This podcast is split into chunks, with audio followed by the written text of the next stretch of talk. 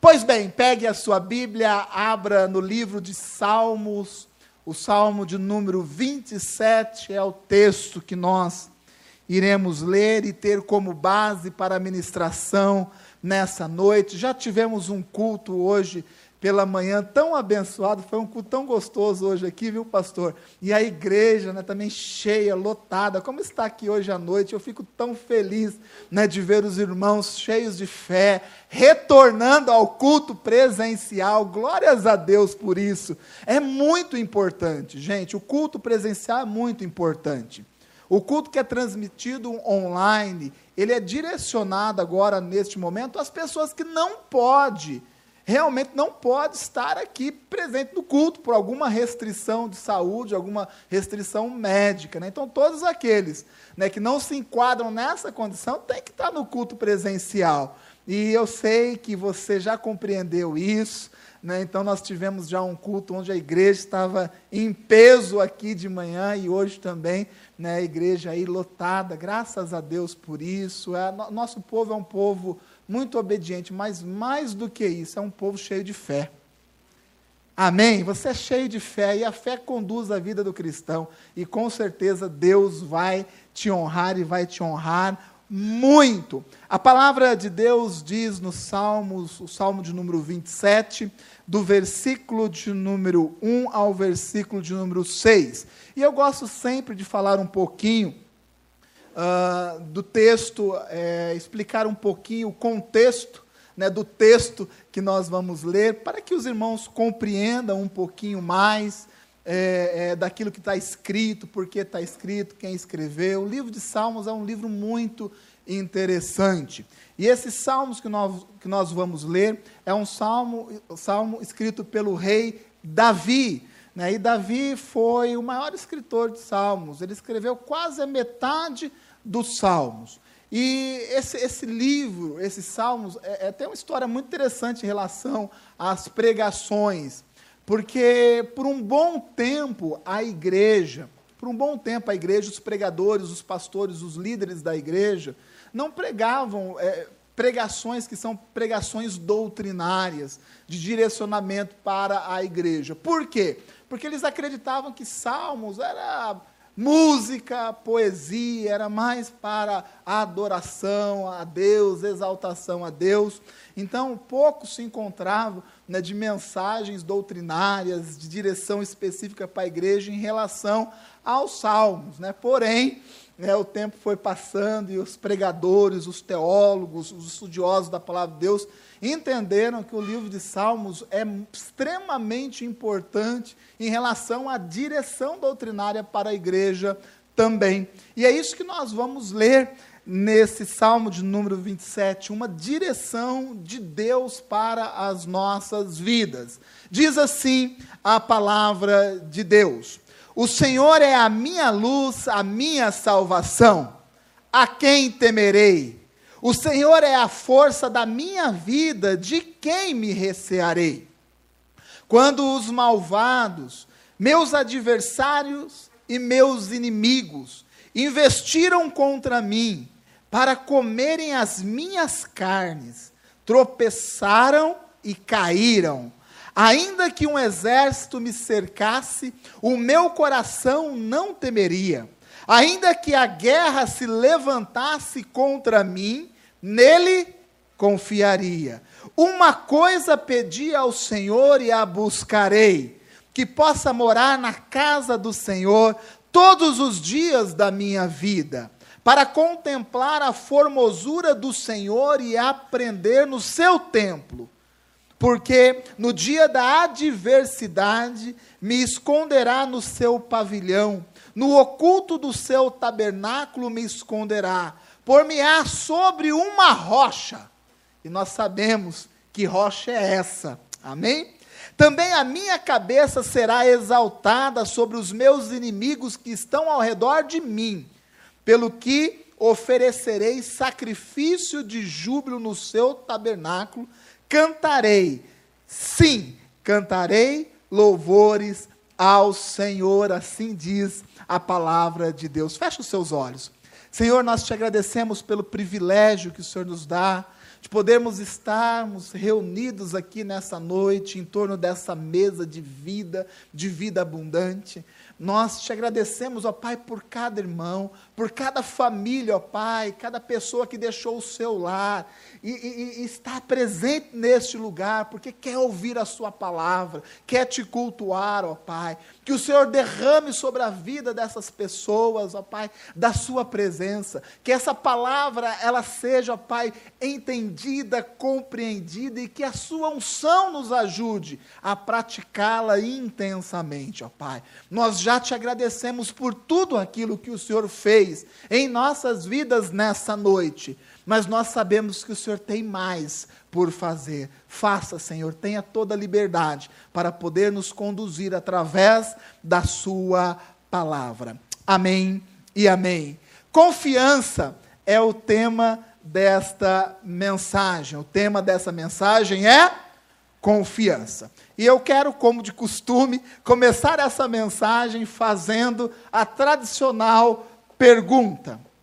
E a pergunta é a seguinte: de 0 a 10, numa escala de 0 a 10, qual é o seu nível de confiança em Deus? Não é para responder, é para pensar. Numa escala de 0 a 10, qual é o seu nível de confiança em Deus? Antes de você responder essa pergunta, deixa eu colocar um pouquinho mais de informação. Naquele momento onde você enfrenta uma crise financeira, naquele momento onde você está prestes a ficar desempregado, aquele momento em que você tira o extrato da sua conta bancária e ali tem um número, e aí você vai lá na sua casa, naquele bolinho de conta, e aí você pega a sua calculadora e soma todas aquelas contas, e aí você faz aquela matemática básica e você percebe que a conta não fecha. Eu sei com que ninguém aqui passou por isso. Né? Ninguém aqui passa por isso. Esse momento, qual é o seu nível de confiança em Deus? Eu digo mais, você quando tem aí uma uma discussão com a sua esposa. Quando a esposa tem aí uma discussão, um desentendimento com seu marido, e esse desentendimento ele se prolonga, e isso faz com que o casamento vá se desgastando. E ali você já não está mais enfrentando uma situação, mas toda uma um problema estrutural no seu casamento. Aquele momento que você olha para sua esposa e você não vê mais possibilidade de ficar junto. Aquele momento que a esposa olha para o marido e tantas as dificuldades que são enfrentadas, os desencontros de pensamento, de atitudes, e você chega numa conclusão que está muito difícil, quase que impossível de viver juntos. Numa escala de 0 a 10, o quanto você confia em Deus. Quando você enfrenta um problema de saúde, quando um médico chega para você e fala assim: olha, você tem uma doença, e não é uma doença qualquer. Você tem uma doença grave, complicada, você corre risco. Como que você recebe essa notícia? Nesse momento da adversidade, qual é o seu nível de confiança em Deus? Eu sei que quando eu fiz essa pergunta pela primeira vez, muitos aqui têm a tendência de responder: "Ah, eu confio aqui nível nível 9,5. Nível 9,5, eu, eu confio em Deus, nível 9,5, nível, nível 10, eu confio em Deus. Será que realmente nós temos esse nível máximo de confiança em Deus? Será que o momento em que nós enfrentamos essas dificuldades, essas lutas que são comuns a, a todo ser humano, qual é a medida do nosso nível de confiança quando nós enfrentamos essas lutas? O, esse salmo escrito por Davi conta um pouco da experiência de Davi. Davi foi um rei que enfrentou muitas dificuldades, muitas lutas. E o que nós aprendemos com o rei Davi é que, mesmo diante das lutas mais complexas, mais complicadas, ele nunca perdia a confiança em Deus. E essa é a diferença que nós temos que ter na nossa vida. Um homem de Deus e uma mulher de Deus tem que confiar em Deus, não mais ou menos, não parcialmente, porque tem muitas pessoas que confiam em Deus. Em certas áreas da sua vida tem uma confiança, tem uma fé muito grande. Porém, quando enfrenta outros tipos de luta, não tem o mesmo nível de confiança em Deus. E o que Davi nos ensina nesses salmos é confiar em Deus plenamente. E eu digo para cada um de vocês aqui nessa noite, nós precisamos aprender a confiar em Deus totalmente. Nós precisamos aprender a confiar em Deus todas as áreas, todas as situações da nossa vida. Esse, tem que ser o nosso objetivo como homem e como mulher de Deus. E Davi, ele, ele tinha essa experiência. Davi, ele, ele, por ter vivido tantas dificuldades, ele, ele desenvolveu essa confiança extrema e total em Deus. O, o, o versículo de número 2 e o versículo de número 3, eu gostaria de fazer um exercício com vocês aqui nessa noite, e eu gostaria de ler de uma forma um pouco diferente. Eu gostaria de ler da seguinte forma: quando os malvados, quando os seus adversários e os seus inimigos investirem contra você, quando eles tiverem o desejo de devorar sua vida, devorar as suas carnes, você crê que Deus te livrará? Você crê de todo o seu coração que o Senhor te livrará desses inimigos, desses homens maus? O versículo de número 3 diz: Ainda que um exército te cercasse, Ainda que um exército te cercasse, como ficaria o nível de confiança em Deus dentro do seu coração? Meu irmão, porque essas coisas, elas acontecem. Todo cristão, todo homem, toda mulher de Deus verdadeiro enfrenta esse tipo de luta. Porque o mundo é contra a igreja. O mundo ele não é a, ao nosso favor. Pelo contrário, o mundo, nós caminhamos na contramão do mundo.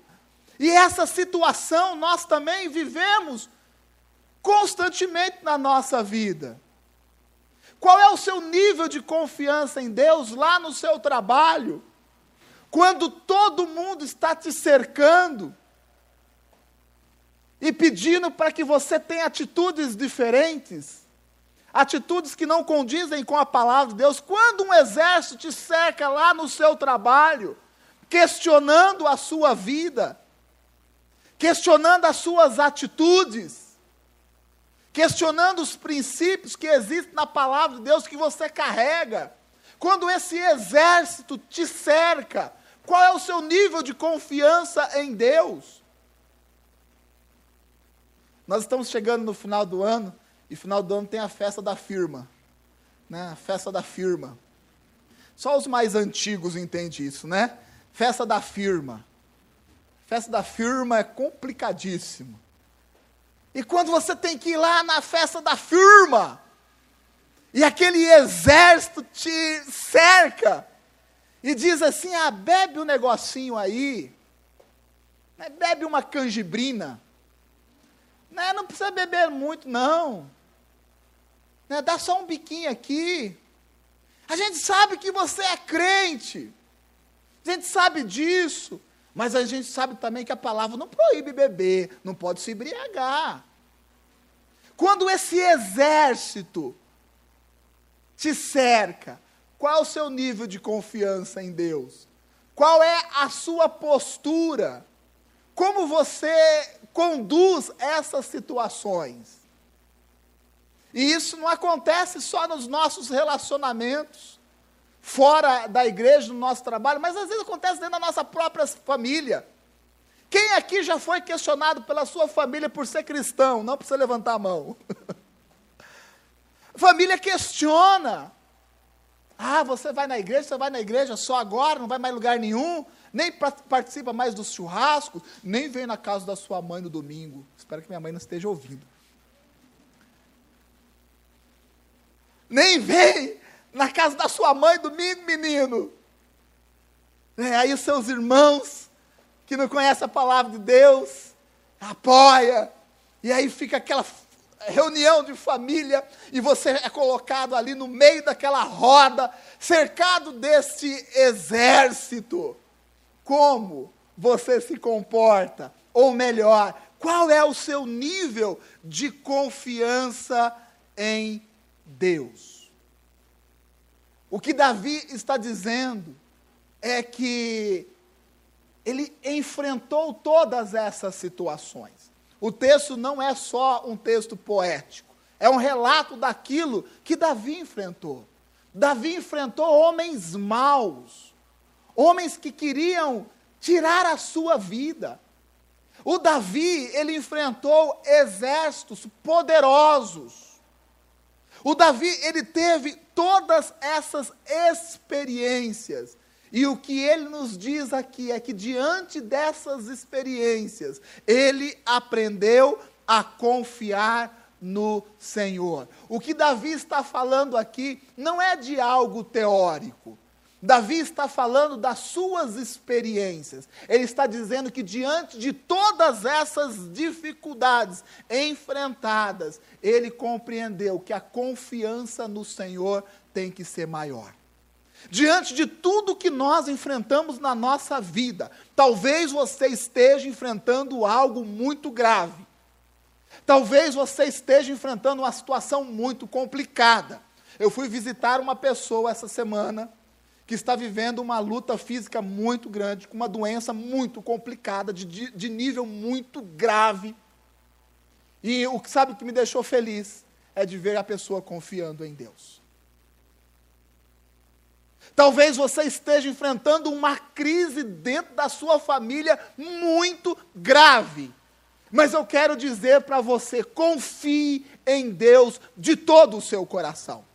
Talvez você esteja enfrentando uma luta financeira muito grande. O Lu já ministrou aqui, já nos encheu de fé. Vendedor de cueca, vender na pandemia é milagre de Deus. É milagre de Deus. Talvez a sua situação seja essa. Talvez nas suas contas, na sua matemática financeira, você olhe e vê um, um vermelho tão grande eu quero dizer, independente disso, confia no Senhor. Confie em Deus, deposite a sua confiança no Senhor, e você vai ver o milagre de Deus acontecer na sua vida. O que diferencia um homem, uma mulher de Deus de outras pessoas é o nosso nível de fé, é o nosso nível de confiança em Deus. Será que o nosso nível de confiança em Deus, ele realmente está acima do nível dos nossos problemas? O que, o que você tem colocado na sua boca? Será que você fala mais de Deus Será que você professa mais a sua fé do que reclama dos seus problemas? Qual, qual, tem sido a intensidade do seu discurso? O que tem saído da sua boca? Será que o que tem saído da sua boca realmente são palavras, frases, expressões de exaltação e de confiança em Deus? Ou será que é talvez palavras de idolatria ao problema, porque tem muitas pessoas que fazem e têm exatamente esse tipo de atitude. Um homem e uma mulher de Deus deposita a sua confiança nele, deposita a sua confiança no Senhor. E eu quero que você saia daqui nessa noite, mais do que compreendendo isso, mas com, com um dever de casa, de ter o desejo de aumentar esse nível de confiança. Porque todos nós, todos nós, sem exceção de ninguém aqui dentro, nós precisamos ter o nosso nível de confiança aumentado em Deus. Desde a pessoa que está pregando nesse altar, até a pessoa que está escutando aí, todos nós precisamos aumentar o nosso nível de confiança em Deus. Para isso, eu quero chamar a atenção de vocês para três coisas que eu vejo que são fundamentais para que esse nível de confiança seja aumentado, para que o nível de confiança, de entrega, seja aumentado. O primeiro é perseverança. Perseverança. Você quer ser uma pessoa cheia de fé, você quer ser uma pessoa que confia em Deus acima de todas as circunstâncias, você tem que aprender a ser uma pessoa perseverante. Eu ministrei uma palavra algum tempo atrás a respeito de perseverança, está registrado aí na, no, no, nos nossos canais na internet. Perseverança nos gera confiança, nos leva a ter confiança em Deus. Como que isso funciona? Não existe vitória sem perseverança. Não existe vitória sem perseverança. E toda a vitória que nós alcançamos nos gera confiança. Veja bem o que eu estou falando. Não existe vitória sem perseverança. Se você quer realmente ter uma vida diferenciada, que você aprenda a ser perseverante. Perseverante em tudo que você faz na sua vida. Tem pessoas que chegam na igreja e Deus trata, Deus cura, Deus dá sonhos, porque Deus nos dá sonhos, amém? Deus nos dá sonhos. E Deus nos enche de sentido, enche a nossa vida de sentido. A pessoa chega na igreja com a sua vida totalmente destruída, sem rumo, sem direção, e Deus nos conserta, Deus ajusta a nossa vida. E Deus nos dá o que? Deus nos dá um sentido, um sonho, um propósito de vida, e isso é muito bom. Mas para que a gente caminhe nesse propósito de vida vitoriosos, é necessário que nós tenhamos perseverança.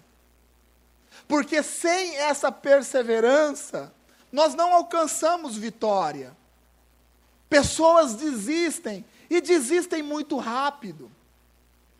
Pessoas que realmente têm chamado, têm vocação, têm direção de Deus, têm chamado, têm sonhos.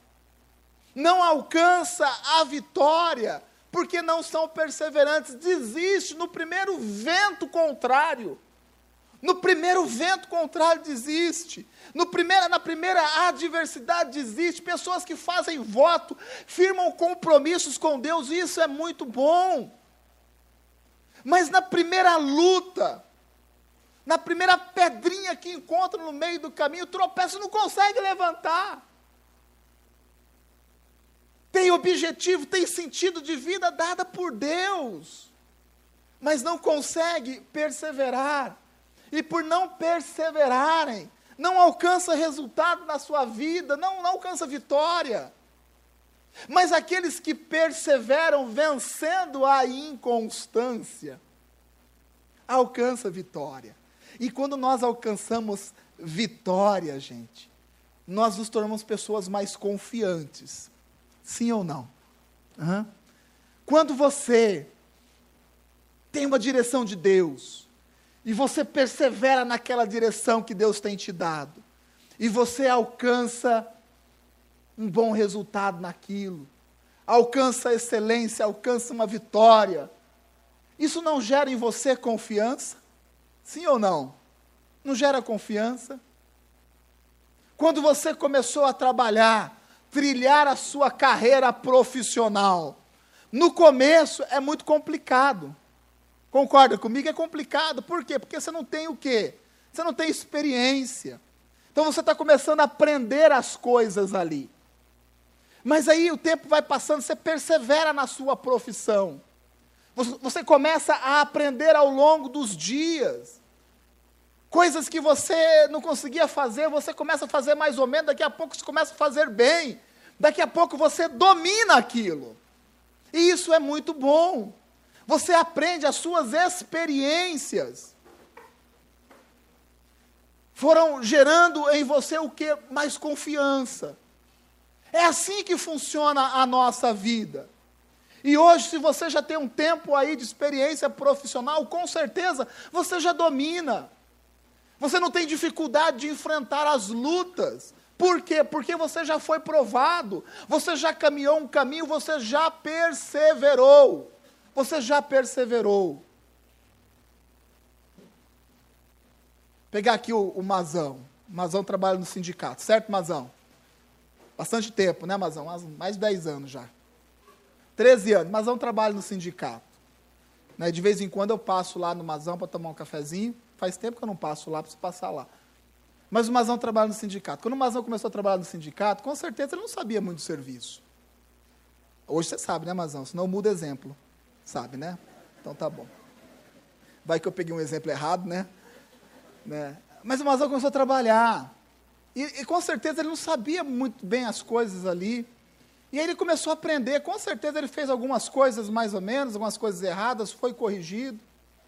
Mas foi perseverando, foi aprendendo.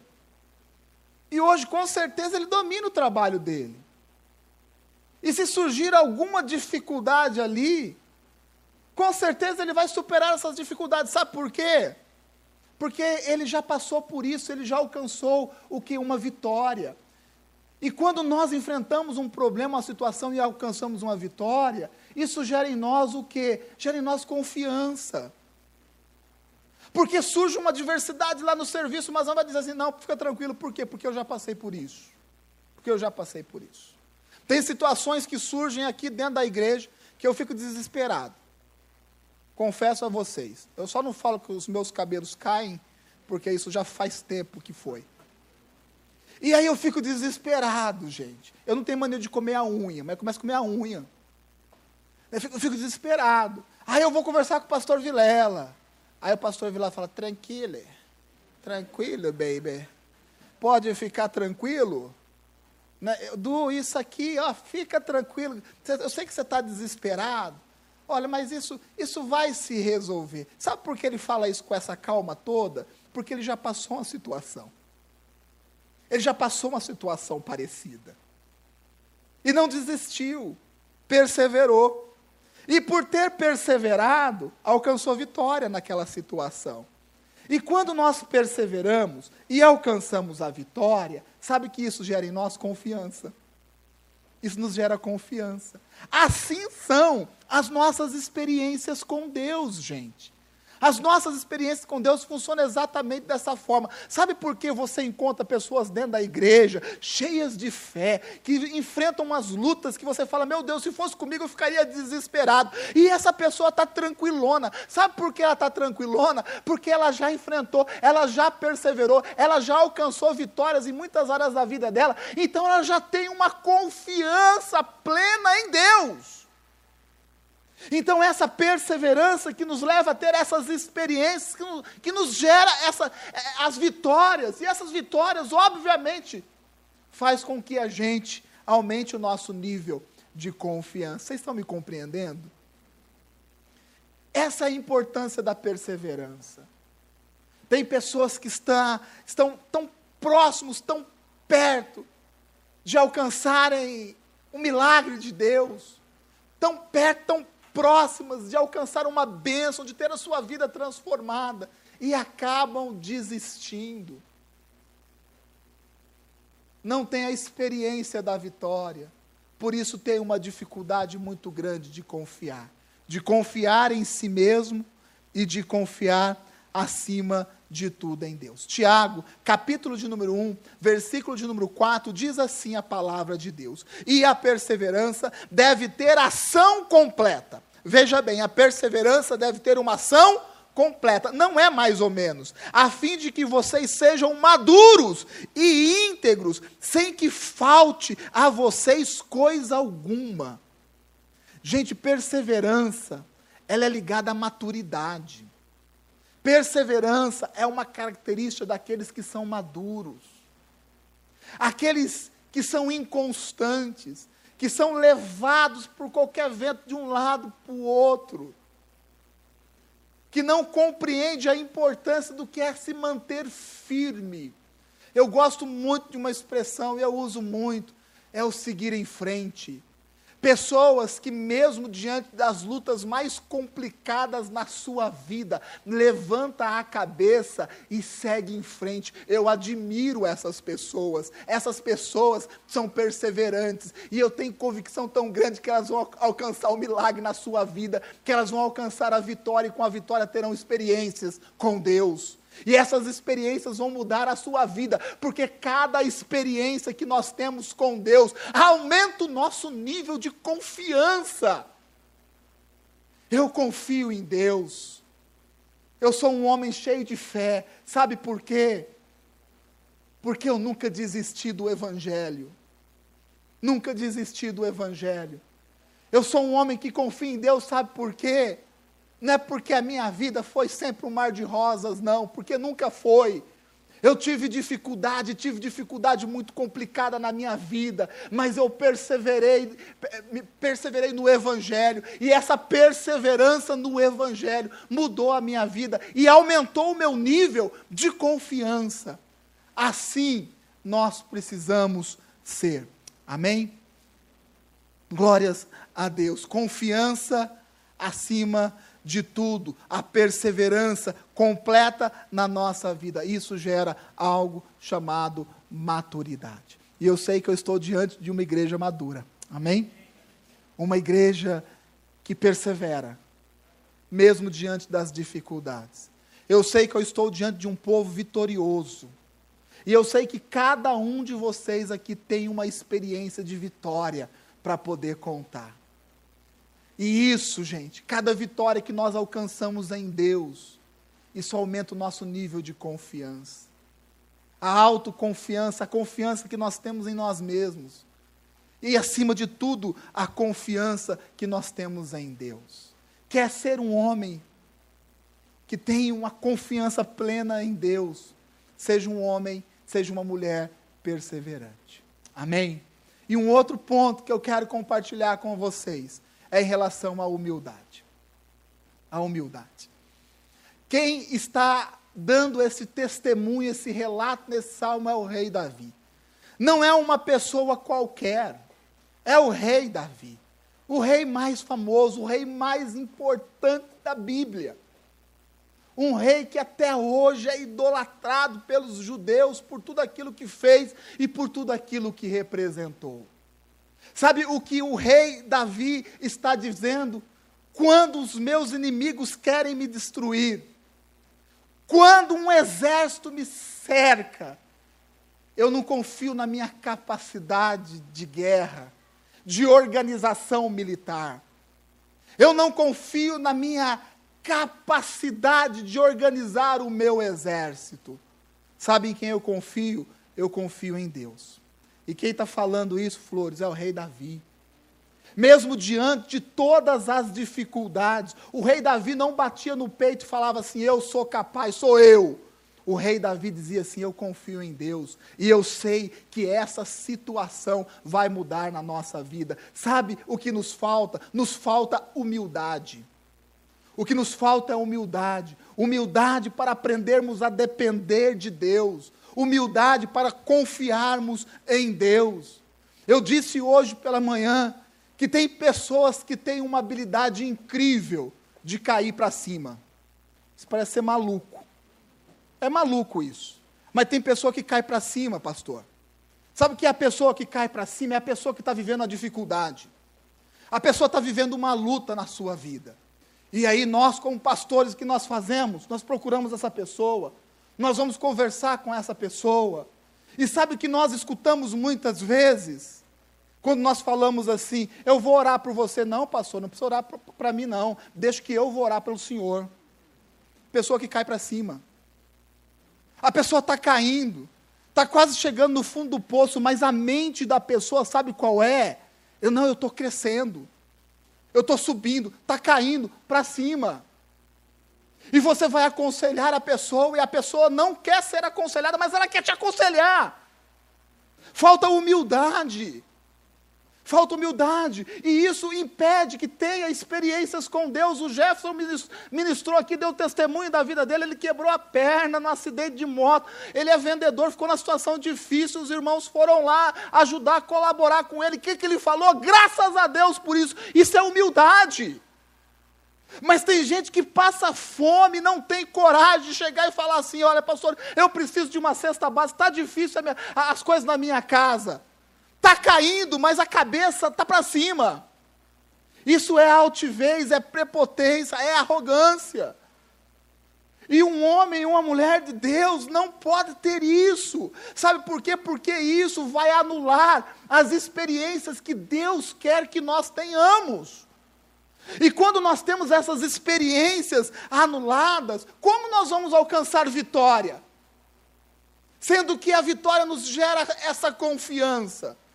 Nos falta humildade. Nós temos aqui o Flores, né, o Rafa, né, sejam muito bem-vindos. Pastor Isaac, sejam bem-vindos, vocês são muito bem-vindos aqui. Né, são candidatos aí a prefeito e a vereador. Sabe o que eu penso? Eu penso que na política também falta humildade. Esses dias eu dizia para uma pessoa que o dia em que o governo aqueles que são governo, admitir os seus erros, e aqueles que são oposição, flores, admitir as coisas boas que o governo faz, acabou. Mas falta humildade para isso. Falta humildade, sabe para quê? Para que os nossos governos, aquele que é governo, fala assim: olha, eu errei nisso. Isso não foi legal. Isso não foi bem feito. Eu assumo que não foi bem feito. Nós vamos corrigir falta humildade naqueles que são oposição. Ao invés de ficar só apontando as coisas que são feitas erradas, dizer assim: não, isso foi bem feito, isso foi legal. Olha, isso está caminhando bem. O dia que existir essa humildade em ambos os lados, o nosso país vai mudar. Eu creio, creio muito. Precisamos de homens sábios na política, precisamos de homens sábios. E nós temos muitos, muito, muito, muitas pessoas capacitadas para isso, mas poucas pessoas que têm essa questão da humildade reinando na sua vida. O rei Davi aqui, sabe o que ele estava dizendo? Ele estava dizendo assim: Eu dependo de Deus, eu confio em Deus. Isso, sabe o que é? A confiança em Deus acima de todas as coisas é a possibilidade que nós temos de vencer a nossa própria arrogância. Ah, não, mas, mas do eu confio, eu confio em Deus, eu só não confio nas pessoas. Está tudo errado. Está tudo errado. O nosso pastor nos ensina tanto aqui que confiar em Deus é confiar nas pessoas nos homens e mulheres de Deus que o Senhor coloca na nossa vida. E nós batemos no nosso peito e falamos assim: eu confio só em Deus, mas não confio mais em ninguém. Está errado, tem que rasgar a Bíblia. Você tem que rasgar a Bíblia. Não, eu confio só em Deus, eu não confio em homem nenhum. Então, você que Bíblia você está lendo? Porque a Bíblia que eu leio, e eu sei que você lê também, nos mostra justamente isso. Deus falando através de homens e mulheres de Deus. Deus agindo, abençoando um povo através de homens e mulheres levantados por Ele. E nós batemos no peito e falamos assim: nós confiamos em Deus, não confiamos mais em ninguém. Você está negando Deus. Às vezes o Senhor quer te dar uma experiência através da vida de outro irmão. E você fala assim: não, não, não, eu, eu, é de Deus e Deus está falando através da vida do outro.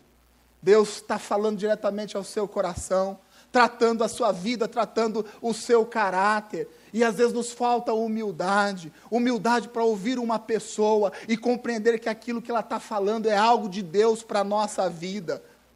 Quando nós entendemos isso, a nossa vida muda. Eu sou pastor aqui dessa igreja, mas eu escuto tanto, eu escuto tanto. As pessoas vêm falar comigo e eu, eu, eu abro os ouvidos do meu coração. Sabe por quê? Porque eu não posso perder. Porque às vezes aquilo que está sendo falado, a minha pessoa é o próprio Deus que está falando comigo. Esse pensamento muda. Esse pensamento, nosso, nosso, nossa vida precisa mudar. Nós precisamos ter uma mudança, uma transformação de mente, um renovo. E aí nós achamos que confiamos em Deus. Confiamos em Deus, confiar em Deus é confiar em quem? nas pessoas que Deus coloca na nossa vida. Confiar em Deus é confiar nas pessoas que Ele coloca na nossa vida também. Quer ser um homem cheio de confiança em Deus? Persevere, seja humilde. Seja humilde. Seja uma pessoa simples. Seja uma pessoa comprometida com o reino de Deus. Provérbios, capítulo de número 3, versículo de número 5 e 6, a palavra de Deus diz assim, um texto tão conhecido: confia no Senhor de todo o seu coração e não se apoie no seu próprio entendimento. Reconheçam o Senhor em todos os seus caminhos e ele endireitará as suas veredas. Confia no Senhor de todo o seu coração. Não se apoie no seu próprio entendimento. Confia no Senhor de todo o seu coração. Não é mais ou menos, não é pela metade. Não é isso que Deus quer de nós. Deus quer o nosso coração, Deus quer a nossa vida por completo. Até quando nós vamos ficar se apoiando no nosso próprio entendimento. Talvez você seja uma pessoa muito inteligente, eu acredito que você realmente seja. Talvez você seja uma pessoa muito capaz de realizar, de produzir. Glórias a Deus por isso. Mas eu quero te dar um caminho de mais excelência ainda, que é acima das suas habilidades e dos seus dons, dos seus talentos, você confiar em Deus. Porque você vai ver Deus fazendo o extraordinário na sua vida. Amém? Eu falo para vocês com toda a humildade deste altar: confia no Senhor de todo o coração. Não se apoie no seu próprio entendimento, que o Senhor vai endireitar a nossa cidade. O Senhor vai endireitar o nosso país. Eu creio exatamente dessa forma. Eu creio que a única coisa que muda um ser humano é o Evangelho. A única coisa que pode mudar a vida de uma pessoa é o Evangelho. Sendo assim, a única coisa que pode mudar um país são as pessoas cheias dessa palavra. Eu não vejo uma outra saída para isso. É nisso que eu creio e é exatamente isso que eu prego. E eu digo para vocês o terceiro ponto, que é disposição. Disposição. E isso é algo que infelizmente nos falta mas é a disposição de lutar por aquilo que é certo. A disposição de lutar por aquilo que é certo. De fazer aquilo que nós temos que fazer. De empenhar a nossa vida naquilo que é correto, naquilo que é certo, naquilo que a palavra nos orienta ter esse desejo, essa boa vontade, essa disposição.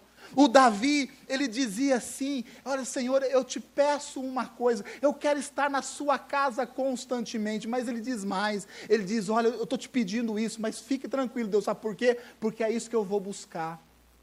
Olha que coisa interessante. Não é somente, ah, Senhor, eu quero, eu quero estar na sua casa, né? Eu vou vir em todos os cultos, eu vou no acampamento dos jovens. Ah, eu vou, Senhor, eu vou no encontro, eu vou fazer tudo, eu vou estar na sua casa, Senhor. Permita-me. Eu quero estar na sua casa constantemente, Senhor. Isso é muito bom. Mas tem que ter disposição, porque Davi tinha esse desejo, mas ele falou assim: "Eu vou buscar isso. Eu vou empenhar para isso." Eu não vou esperar todas as coisas estarem é, é, é, é prontas para isso. Eu vou batalhar, eu vou enfrentar. Isso exige disposição. O Evangelho exige de nós disposição, exige de nós empenho, exige de nós a capacidade de entrega que nós temos que ter. Quer ser um homem ou uma mulher que confia em Deus como o rei Davi confiava. Seja perseverante, porque o perseverante alcança vitória e vitória gera confiança. Quer ser um homem ou uma mulher que confia em Deus totalmente, seja humilde. Seja humilde. Seja uma pessoa simples. Porque o Evangelho é um Evangelho simples. Confie em Deus, para de se de apoiar nessa, no seu raciocínio. Mas entrega a sua vida por completo a Deus. Quer ser um homem e uma mulher que confia em Deus, tenha disposição para aprender de Deus, para estar junto de Deus. É ótimo estar no culto presencial, mas para estar aqui tem que ter disposição porque você vai sair da sua casa, não é assim? Vai gastar uma gasolina do seu carro, vai pôr uma roupa, vai passar essa roupa, pelo menos eu espero, né? Tá todo mundo bonitinho aí, graças a Deus por isso. É empenho. As mulheres vão gastar um pouquinho de maquiagem, passar um batom vermelho na boca aí. Disposição.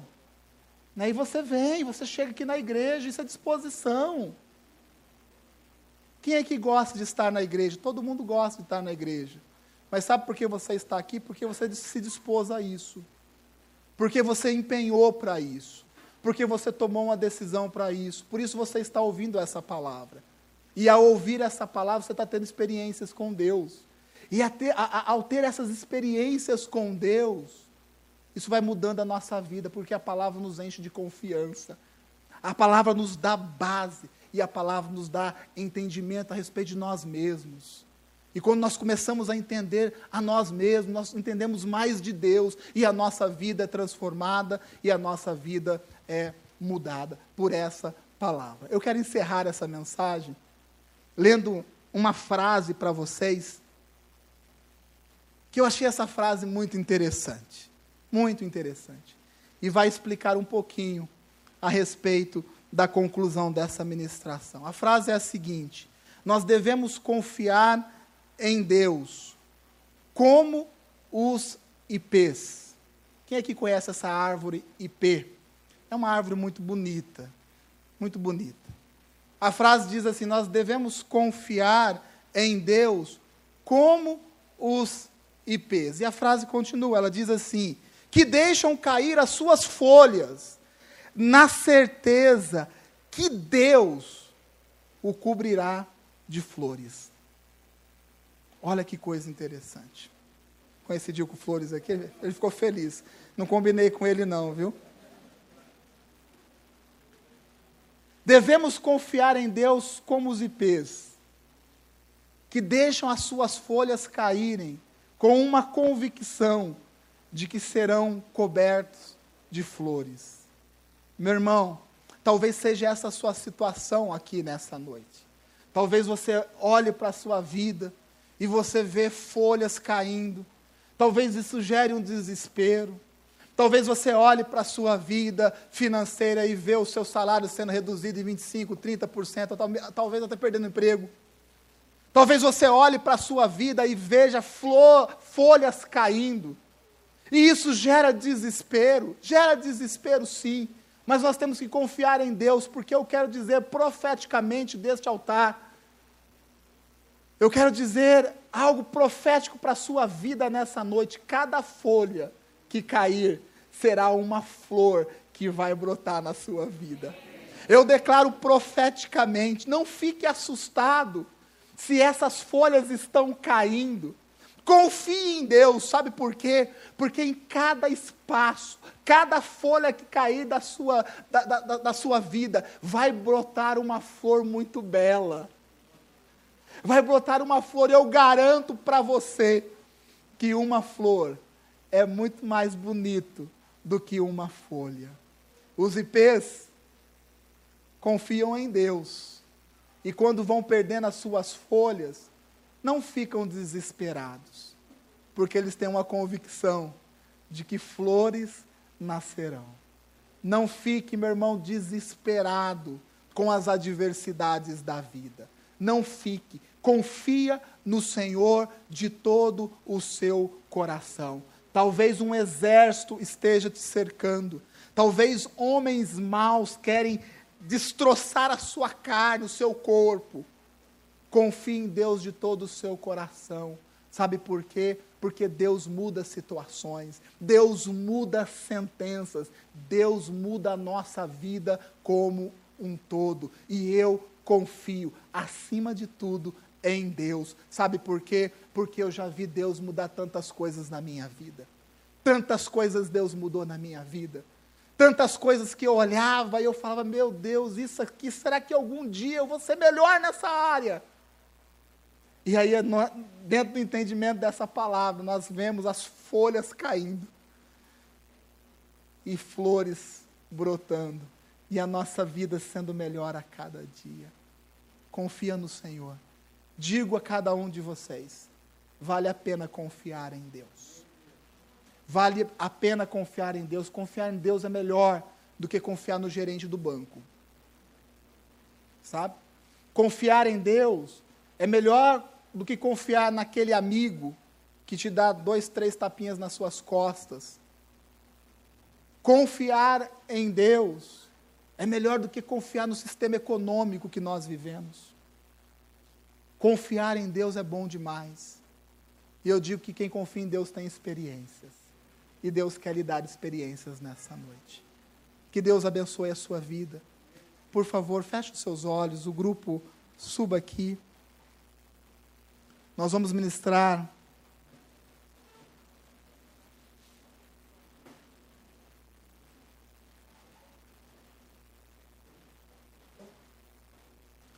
uma canção e eu quero que você, com seus olhos fechados, pense um pouquinho a respeito da sua vida. Talvez você tenha ou esteja reclamando demais das folhas que você tem perdido por aí. Talvez o que Deus quer colocar dentro do seu coração nessa noite é uma semente. É uma semente que vai crescer, que vai se multiplicar que vai gerar frutos. É essa semente da confiança, de confiar em Deus, de confiar em Deus acima de todas as lutas que enfrentamos. É de confiar em Deus de todo o nosso coração. É de confiar em Deus acima do nosso entendimento. Talvez você seja uma pessoa muito douta, intelectual, sábia. Glórias a Deus por isso. Mas é acima de tudo isso confiar em Deus. Quais são as, as folhas que você tem perdido? O que tem gerado desespero na sua vida? O que tem te deixado desesperado? O que tem tirado a sua paz? O que tem impedido o seu sono, a sua tranquilidade? Agora é o momento de nós colocarmos diante de Deus. Porque um homem e uma mulher, quando são verdadeiros com o Senhor, quando abrem as portas do seu coração, ah, Deus entra e muda a nossa vida. É o momento de você mostrar para as suas dificuldades, para as lutas que você enfrenta. Talvez o seu nível de luta seja muito grande, mas mostre para as suas lutas o seu nível de confiança em Deus. Mostre agora, para as dificuldades que você enfrenta na sua vida, o nível de confiança que você tem em Deus. Ah, mas pastor, você não sabe o que eu estou vivendo. Ah, eu sei o tamanho do Deus que eu creio. Mostre. Agora, para suas lutas, este nível de confiança.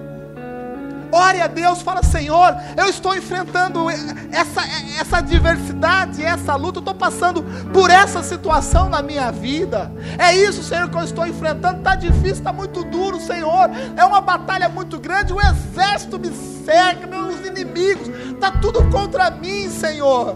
Fale a Deus, porque Deus vai lhe mostrar a sua grandeza. E isso é agora. Isso é para já. Deus vai mostrar a sua grandeza a cada um aqui, você vai ter uma experiência com Deus. E o seu nível de confiança será mudado. Se você assim crer. Se você assim crer. Você precisa crer.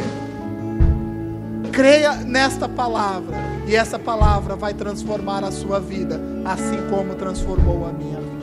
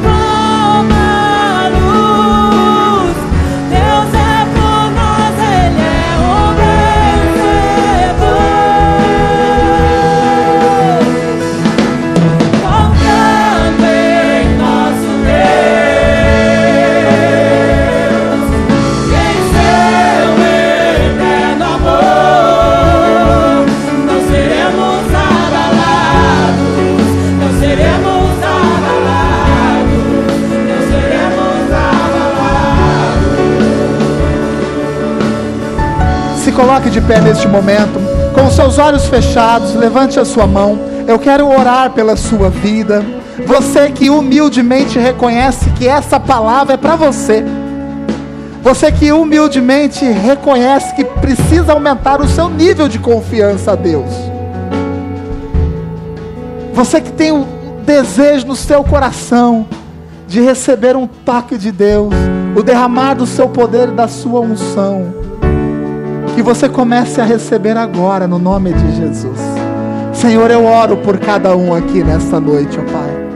Nós confiamos no Senhor acima de todas as coisas. Senhor, eu oro por cada um, ó Pai, que reconhece que precisa ter esse nível de confiança no Senhor aumentado, ó Pai. Que o Senhor nos ajude a termos perseverança que o Senhor nos ajude, ó Pai, a trilhar o caminho da humildade, da dependência do Senhor. Que o Senhor nos ajude, ó Pai, a sermos intensos com o Seu Evangelho. Que o Senhor, Deus, nos ajude a ter disposição empenho, ó Pai, naquilo que o Senhor tem nos direcionado. E sabemos, ó Pai, que diante de tudo isso, o Senhor nos dará experiências, e em cada experiência, vitória, e em cada vitória nós teremos a nossa confiança aumentada. Nós oramos, nós abençoamos a cada um aqui nessa noite e fazemos no nome do Senhor Jesus. Declare mais uma vez esta canção.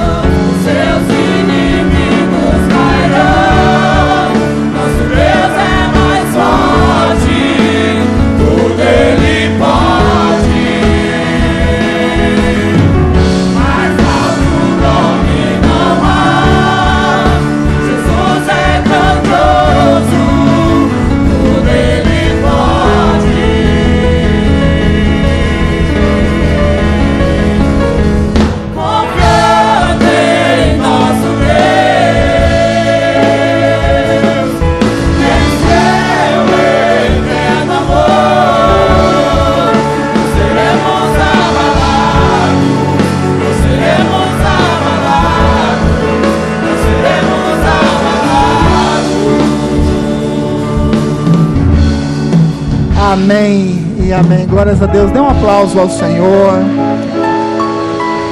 Pode se assentar. Nós vamos ministrar a Santa Ceia. Eu quero chamar a minha esposa, nosso pastor, nossa pastora, pastor Vilela, pastora Sandra, que vai ministrar a Santa Ceia. Mas eu quero chamar todos os pastores aqui. Quero chamar também o seu Abraão e a Conceição. Por favor, venham aqui também. Né, o seu Abraão, ele é um presbítero ordenado numa igreja séria, é um homem de Deus, e nós reconhecemos essa unção sobre a vida dele. É um homem de oração, das madrugadas, tem intercedido tanto por nós, pelo nosso ministério, e nós queremos neste momento também honrá-lo, né, reconhecendo né, essa vocação sobre a vida dele também.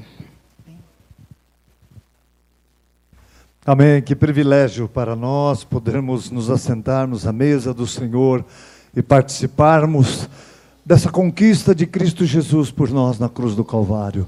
Sabe, amados, eh, pastor Eduardo ministrou tão bem acerca de confiança em Deus e, eh, e, falou tão bem também que muitos não confiam em homens.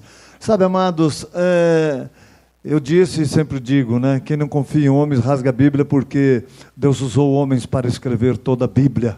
Então quem não confia em homens não tem jeito. Agora, é evidente, amados, que muitos dizem, mas eu já confiei em tanta gente. É verdade que o nosso país, como diz a Bíblia, precisa de homens de verdade. Né? A Bíblia fala de homens de verdade. E homens de verdade é homem da verdade. Há tantas mentiras, amados. É difícil de achar homens da verdade, de verdade os homens são falsos. Né? Então a pessoa acha que ser homem de verdade é ser macho, falar um monte de besteira, brigar com todo mundo. Não é isso. Ser homem de verdade é não mentir, é crer na verdade que é o Senhor Jesus, é crer na palavra, é ser um homem da palavra e enfrentar as circunstâncias adversas. Sabe, amados, eu aprendi algo há muito tempo, já disse várias vezes com o meu pastor, e ele dizia Sabe, você precisa confiar nas pessoas. Não, não é você dizer, ah, eu fui enganado, como é que eu vou confiar nos outros? Sabe, amados? Meu pastor sempre ensinou algo para mim. Há muito tempo atrás, ele dizia, sabe, pode tratar gente, é melhor você tratar demônio como gente do que tratar gente como demônio. Porque se você for enganado, você não vai ser cobrado por Deus. Quem te enganou é que vai pagar diante de Deus. Agora, se você julgar as pessoas, você está pecando. Nós não somos é, chamados para julgar, muito menos para condenar as pessoas. Então, sabe, é evidente, seja prudente, mas saiba, conheça um pouco as pessoas. E aí então você é, não vai ser cobrado por Deus. Nós vamos aqui participar daquele que conquistou tantas coisas por nós. A ousadia, amados, nós temos confiança na palavra, temos confiança em Deus. Somente aqueles que têm confiança é que pode se assentar à mesa do Senhor e participar da ceia. Nós vamos consagrar esses elementos. Aqui, o suco da uva, que é, representa o sangue do Senhor Jesus derramado na cruz do Calvário por nós. E o pão, que representa o corpo do Senhor que foi partido por nós na cruz do Calvário. Nós cremos, amados, o Senhor Jesus, ele nem chamou de simbolismo, a gente sabe que é um símbolo, mas ele não chamou. Ele, quando ministrou a ceia, ele diz: Esse é o meu corpo que é partido por vós. É fé. Esse é o meu sangue que é derramado por vocês, amados. A nossa fé no Senhor Jesus também. Sabe, amados, acreditar, confiar em Deus, sabe, pastor Eduardo, não é difícil. Né? Muita gente fala, ah, se eu soubesse que era Deus mesmo. Amados, aí entra a fé. Né? Quando fala a palavra, você tem que confiar. É, algum, alguns estão esperando Jesus, né? Passar pelo teto aqui e vir aqui com o corpo glorificado e falar: olha, vocês façam isso. Aí eu confio. Amado, você vai ficar esperando a vida toda, vai para o inferno e, e não vai acontecer nada, porque não é essa maneira que Deus escolheu agir. É a fé. E fé é acreditar em pessoas que erram, em pessoas que muitas vezes nos decepcionam e nos frustram. Isso é fé. E saber que ainda tem pessoas que a gente pode confiar. Amém? Eu confio na minha esposa. Sabe? Por isso estamos, vamos fazer 41 anos de casado daqui dois meses. Glórias a Deus. E eu confio e a amo. E eu sei que ela confia em mim e me ama. Tá certo, amados? E ela nunca errou, eu nunca errei. Ah, amados, só Deus sabe e ela um pouco. Né? então, vamos confiar em Deus, vamos ter fé e vamos participar dessa ceia. Amados, se você confia na palavra, qual é a exigência?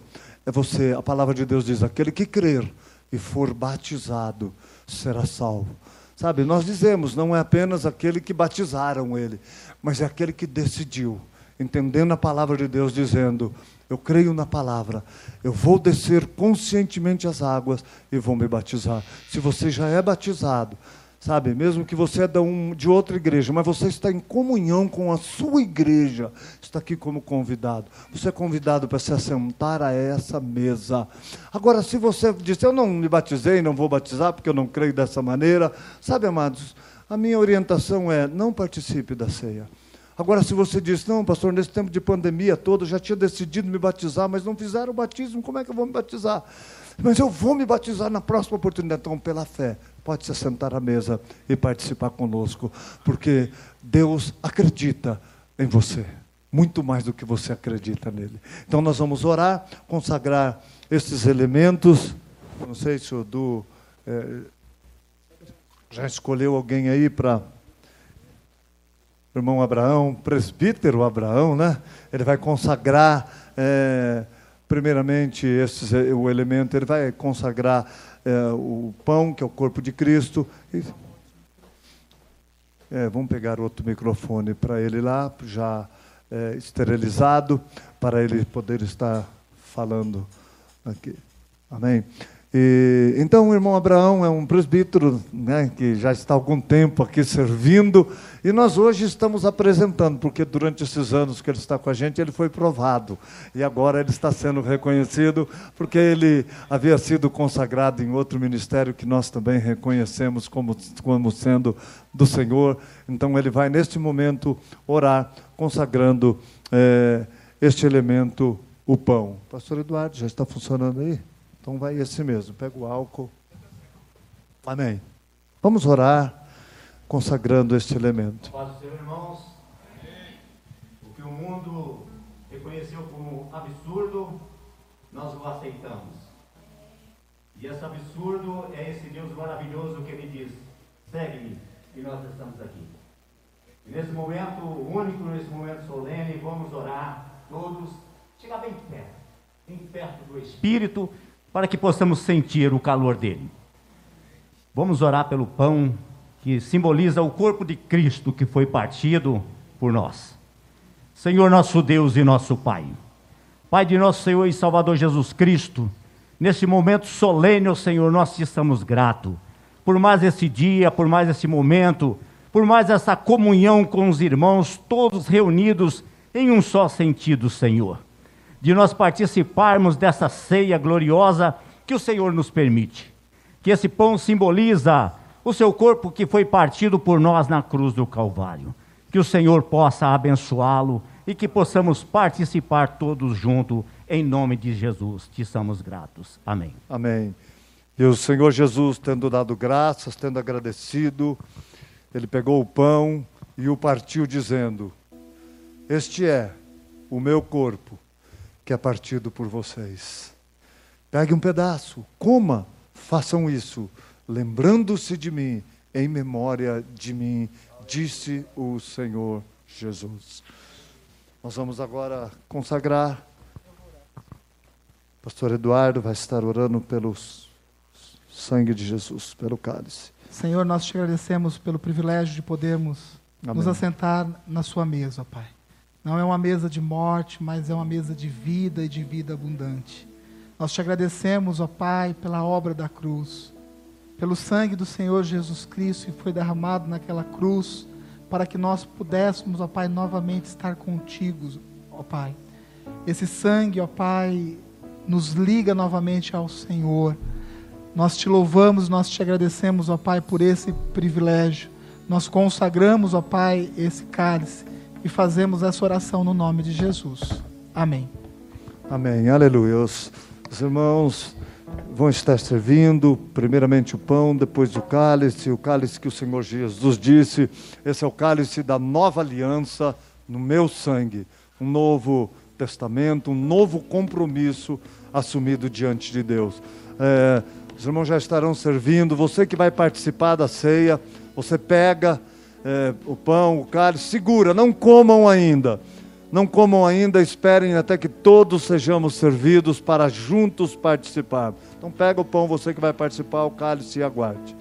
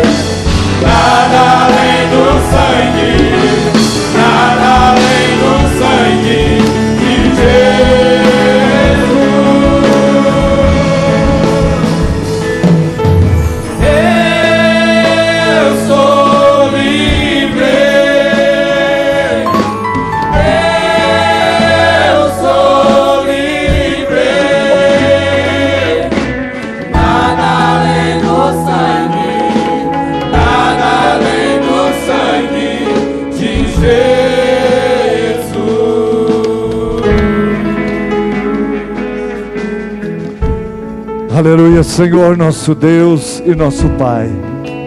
Estamos assentados à tua mesa. Ó Deus, nós que aqui estamos presencialmente, as famílias que estão nos lares, Senhor, muitos nesse momento participando dessa ceia, assim como esse pão, esse cálice aqui está consagrado, também nos lares, nas casas que estão participando, está abençoado. E agora, meu Deus, ó Deus, na tua mesa, olhando para ti, confiando em ti, Senhor, nós, Senhor, participamos juntos, unidos como o corpo de Cristo, Senhor, nós participamos de Suas conquistas por nós na cruz do Calvário. E comemos agora esse pão e bebemos esse cálice, em nome e em memória do Senhor Jesus. Comamos e bebamos todos agora.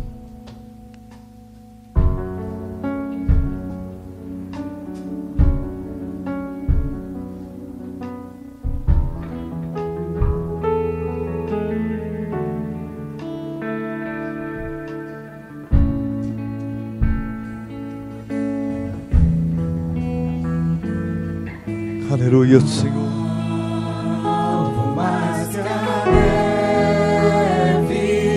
Obrigado, meu Deus. Teu sangue nos perdoa. Teu sangue nos purifica, Senhor. Obrigado, meu Deus.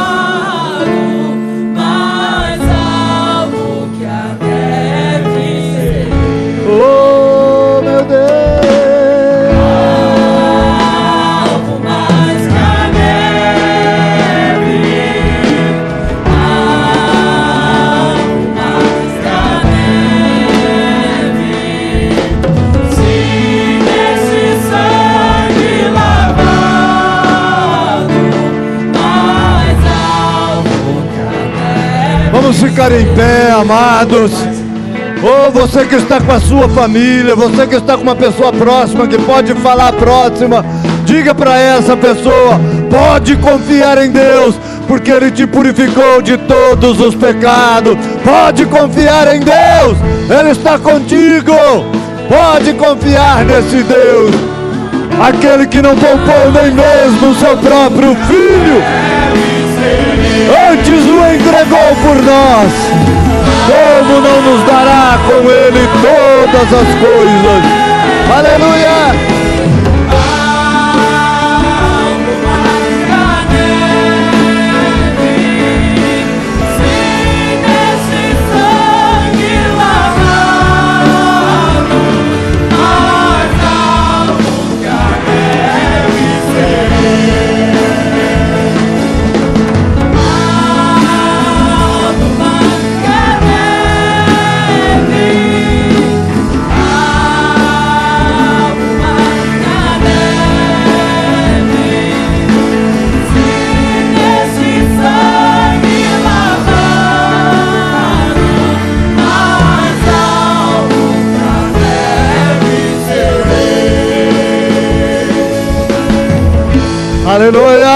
Aplauda o Senhor, amados!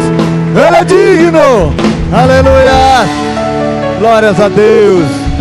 Glórias a Deus! Nós vamos estar encerrando, fazendo uma oração final.